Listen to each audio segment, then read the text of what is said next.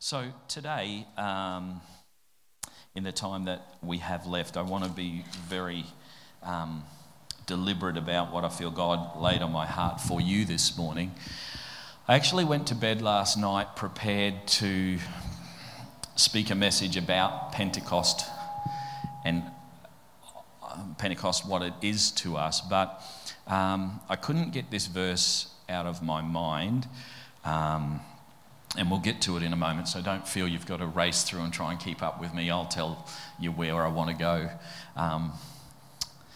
But it's this voice, and I guess the theme for this month or is it's junk in your trunk, right?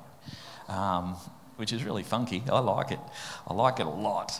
But I wasn't even going to preach on that this morning because Pastor Phil told me what he'd done and he told me what others were doing, and he said, you just do whatever you like. And so I was going to go down this other track. But when I woke up this morning at about 5:15, I was like, I can't get this verse out of my mind, and it's Mark 12, verse 30 to 31, and we'll get there in a moment. But it just says this: love the Lord your God with all your heart, with all your soul, with all your mind, and with all your strength. And the second is love your neighbour as yourself. There is no greater commandment than these. And I had put some thoughts together sometime previous, not for this congregation, but this is what I woke up with, the thought I have to probably deliver this morning. So I'm going to go from that. I put together a PowerPoint this morning that the title of the message was Keep Your Light Shining Bright.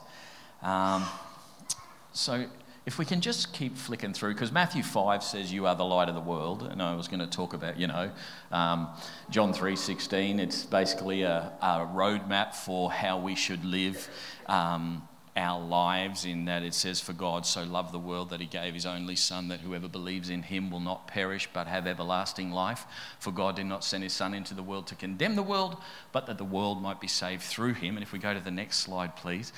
It's simply, effective light is, and we'll click all those ones on, it's loving, it's giving, it's believing, it's not condemning, it's saving. So they were all the things that were from John 3:16-17, and I could elaborate on those, but I really want to go on this, the junk in your trunk thing, about the obstacles to keeping our light effective, being the light of the world.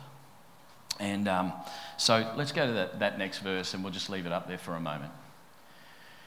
Mark 12, verse 30-31 says, love the Lord your God with all your... Can you say the yellow words with me? Heart. And with all your... Soul. And with all your... Mind. And with all your... Strength. We're just going to have that verse. Won't even worry about the next one. To me, if that's what we've got to do... And I know if I was to go back to Matthew chapter 5 and talk about you are the light of the world, it says let your good deeds shine before men. But if we're supposed to love the Lord our God with all our heart, soul, mind and strength, sometimes there are obstacles to us actually doing that. And so I'm going to talk about those and perhaps a way that you can fix it if you're struggling with that. Because, I've read that verse so many times. Is that because of the plate in my head? What's scanning? Love the Lord your God with all your heart, soul, mind, and strength. I've read that, and there are times where I go to try and do it. I don't know about you, but like you read verses like that, and you go, well, how do you do that? I love you, Lord, with all my heart, with all my soul. With all my mind, I'm concentrating on it, and with all my... And then there are other days where I just don't feel like it. So we're just going to go through these really quickly and work out how we can overcome what's the reason why we can't love him the way we should and how we can deal with that, okay?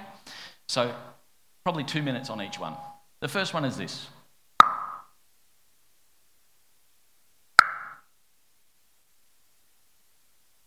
It's hard to love the Lord God with all your heart because sometimes past sorrows shatter your heart.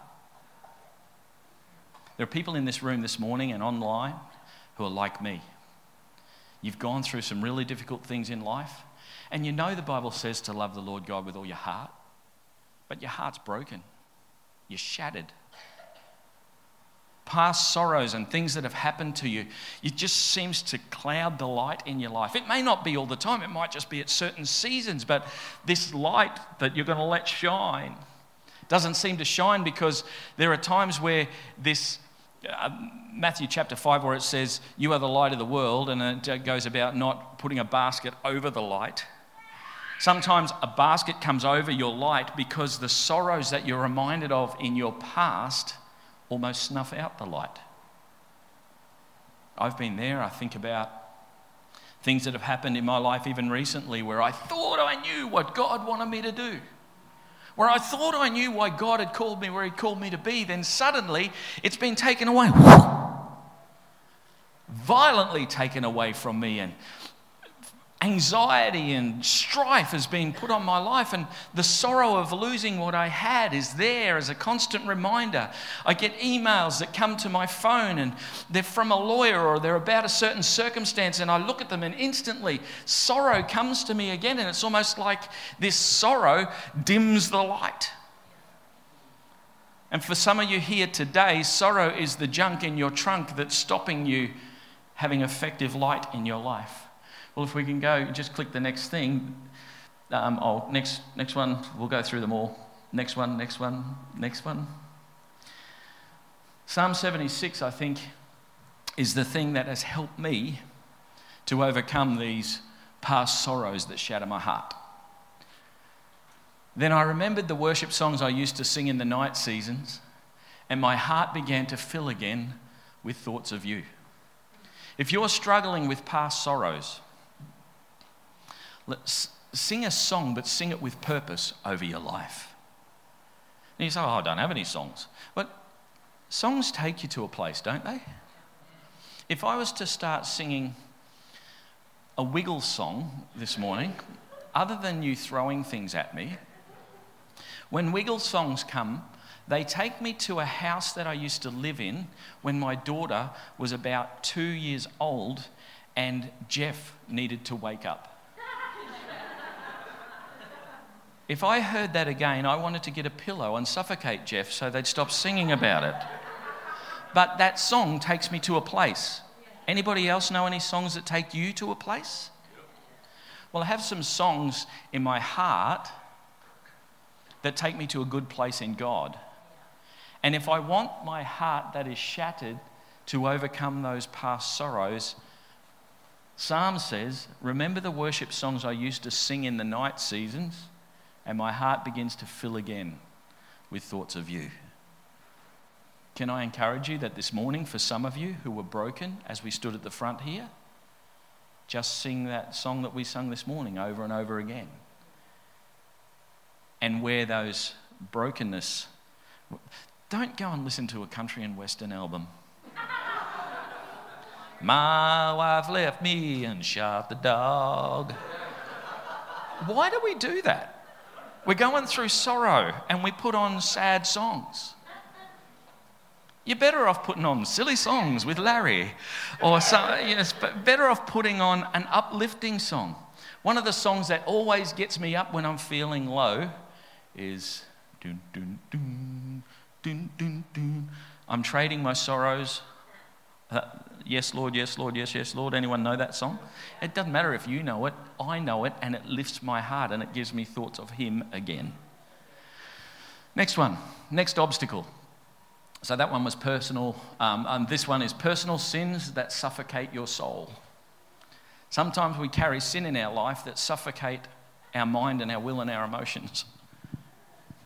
And we need to get them out of our life. If you feel like your light can't shine, perhaps there's some sin that's undealt with in your life. You don't have to confess it to me.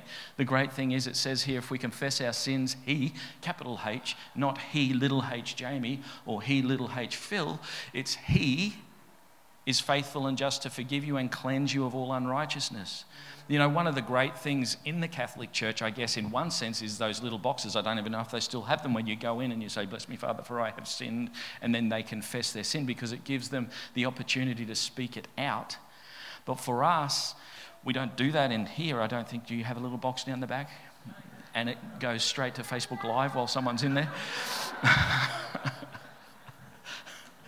But some of you, you've got sin. I've had sin in my life that I have not confessed to God.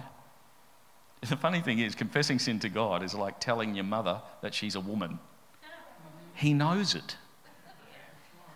But the power in your confession is that it brings it into His light and gets rid of it. So not only this morning do you need to overcome your past sorrows that have shattered your heart, but you also need to deal with your personal sin that is suffocating your soul. 1 John verse 9 says, if we confess our sin, He is faithful and just to forgive us and cleanse us of all unrighteousness. The next one, present storms that bamboozle your mind. Anyone going through some stuff that just blows your mind? You just go, I just don't know how I got here. I remember some of the things I used to go through that used to bamboozle my mind. I wish I could go through them again because they just don't seem to bother me anymore. I was talking to my son. He's 19, right? He's just out of school a couple of years. He's second-year apprentice. We're driving along in the car the other day. He goes, Dad, how easy was school? But when he was there, it wasn't easy. And when I was there, it wasn't easy. And I'm sure when I was there, the teachers said it wasn't easy either. But some of the things that used to bamboozle my mind floored me. And some of you are going through some of those things right now. But here's a great verse for you. Philippians 4 verse 6 and 7 says, do not be anxious about anything. It's not telling you you're not going to feel anxious. It just says don't be anxious. Sometimes we have feelings of anxiety, but we've got to fight against them and not be those feelings. But in every situation, by prayer and petition, with thanksgiving, present your requests to God, and the peace of God, which transcends all understanding, will guard your hearts and your minds in Christ Jesus. Can I just give you a real practical tip right now? I was going through depression and anxiety back in 2018 to the point where I spent 2 weeks at home on the lounge, didn't get off except to go to the toilet and have a shower. Didn't go to bed, didn't leave the house, held a remote in my hand and just stayed there. It was terrible. I remember going to a psychologist. They said to me, few things. They said, do some things that actually feed your soul. And so I went to a movie with my son and my family, and it was an animated film that my son had been waiting to come out. And I cried through the whole thing. It was a comedy. And I sat in that movie thinking, am I ever going to feel good again? But I got this other key, and it was to journal. And I've actually got the journal in the car. I wasn't planning to talk about it, so I can't read any of it to you, but I bared my soul before God. I started to journal. I wrote my own psalms. God, when will I ever feel better again? Will I ever feel loved again? I feel so alone. Can you please help me? And it was so good. You say, well, what was that? That's prayer. It was communicating with God the innermost thoughts of my soul. I was so disturbed at the time that I was writing that I had to go and sleep in another room because I kept my wife awake, tossing and turning with my mind, racing. And so I prayerfully wrote pages to God that I've never let anybody read. I've just shared with God and occasionally snippets of it with people that I want to hear it. But that's how you can present your requests to God. And I would thank Him at the end of it. Okay, very quickly, the last one, because you've got a roast cooking. The next obstacle is powerless striving that depletes your strength. Sometimes we strive in our own strength. And again, I think I said this one of the last times I was here. Bears saying again. Can I apologise because I've been coming to this church now 26 years. Thank you. 26 years I've been visiting this church. And I'm sure I've probably said, God won't let you go through anything you can't handle. I want to apologise for lying to you. Because what that intimates is you can handle everything that comes your way. Well, I'm here to tell you this morning, you can't. The real thing I should have said is God will not let you go through anything you and He can't handle. You were never meant to handle some things on your own. There's a passage of scripture in Psalm 23 that says, even though I walk through the valley of the shadow of death, you are with me. I can't deal with some of the things I'm going through on my own. I've tried in my own strength. And that's got me to places of darkness. I was never meant to do it on my own. I was meant to do it with him.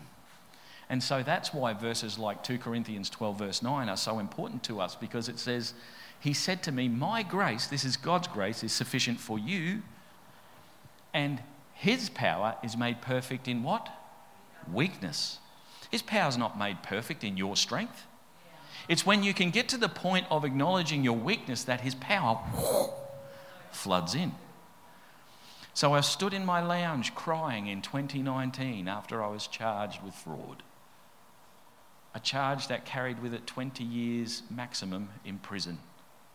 I dropped my son to church. I'd come home because he was on the music team and they'd be there at 7. I'd come back home waiting to go to church and I'd turn on a song that would help me in my dark season, and I'd cry out to God and just cry, and in my weakness, he flooded in. Did I still have tears? Of course I did. I was in weakness. But it wasn't my power that I had to rely on. It was his. Some of you are going through powerless moments right now in yourself. Oh, by the way, if you've never met me before, I've been let off the fraud charge. So you were hoping they'd turn the lights on just in case I'm crawling around the floor going through your purse. Yep, my name is Jamie Sharp on this credit card. Yep, that's me. It's a long story. You'll have to give me 3 weeks to tell you it. But in my weakness, he became strong. And so my encouragement to you this morning is to give your powerless striving over to him and let his power be made perfect in your weakness. So, because I've done this all out of order, it doesn't really make sense. But Holy Spirit, I pray that you go beyond the limitations of my ability to be able to make sense of it and put a deposit in the hearts of the people here this morning. The junk that's in your trunk, for some of you, is past sorrows that have shattered your heart. It's personal sin that suffocated your soul. It's the present storms that have bamboozled your mind. And it's powerless striving that has depleted your strength. If the band can come back, please, and rescue this.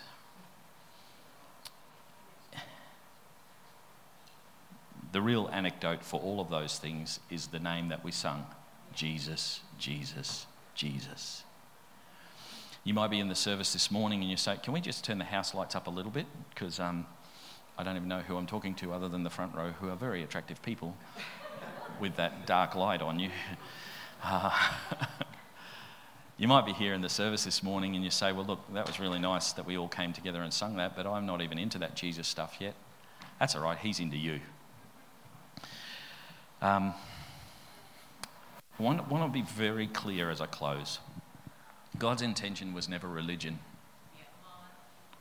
God's intention for relationship with man, not through rules that were made up by men and women, but through a transaction that he made by giving his son Jesus to die on the cross for you and I. You might say, well, I never asked him to do that. No, you didn't ask him to do that, neither did I. But God knew that the wages of our sin, or the penalty for our sin, is separation from God forever. It's death. But the gift of God is eternal life through Jesus Christ. So it doesn't matter whether you wanted him to or not. He's given you a gift that you have to choose to either receive or reject. Some people say, well, if God was a God I love, he wouldn't send anybody to hell. He doesn't. We make a choice to accept his love and forgiveness or reject it. And the gift is eternal life. So you might be in this place this morning, and again, Holy Spirit, I pray that you would go beyond my bamboozled mind and how it comes out of the Steve Swenson faucet pray that you would continue to speak to people's hearts right now in this moment of decision. You might be here this morning and you've either been a part of a religious experience before, but you don't know this relationship with God that I'm talking about. And you want to take that step. You want to say, Steve, include me in your prayer as you close today to say, I want to say yes to Jesus. I want to surrender my life to him, make him my Lord, my boss, get into a relationship with him so I can fulfill the destiny that he has for my life. Or perhaps you have done that before and you've walked away from God. And you say, I need to come home to him right now. We're all going to pray a prayer as we close of surrendering our life to Christ. But if that's you specifically this morning, you say, yes, Steve, that's me. I want to be included in that prayer. Would you just raise your hand so I can see it? And because it's still dark there, I need you to wave to me. Where are you today? You say, yes, Steve, that's me. I need to get my life right with God. I want to either commit my life to God for the first time, or I want to come home to him. I've walked my own way. Where are you today? You say, yeah, that's me. Include me in your prayer. Is anyone here today? On my left, on my right? Thank you. Anyone else today? Thank you. Anyone else? Put your hand up nice and high so I can see it. Anyone else?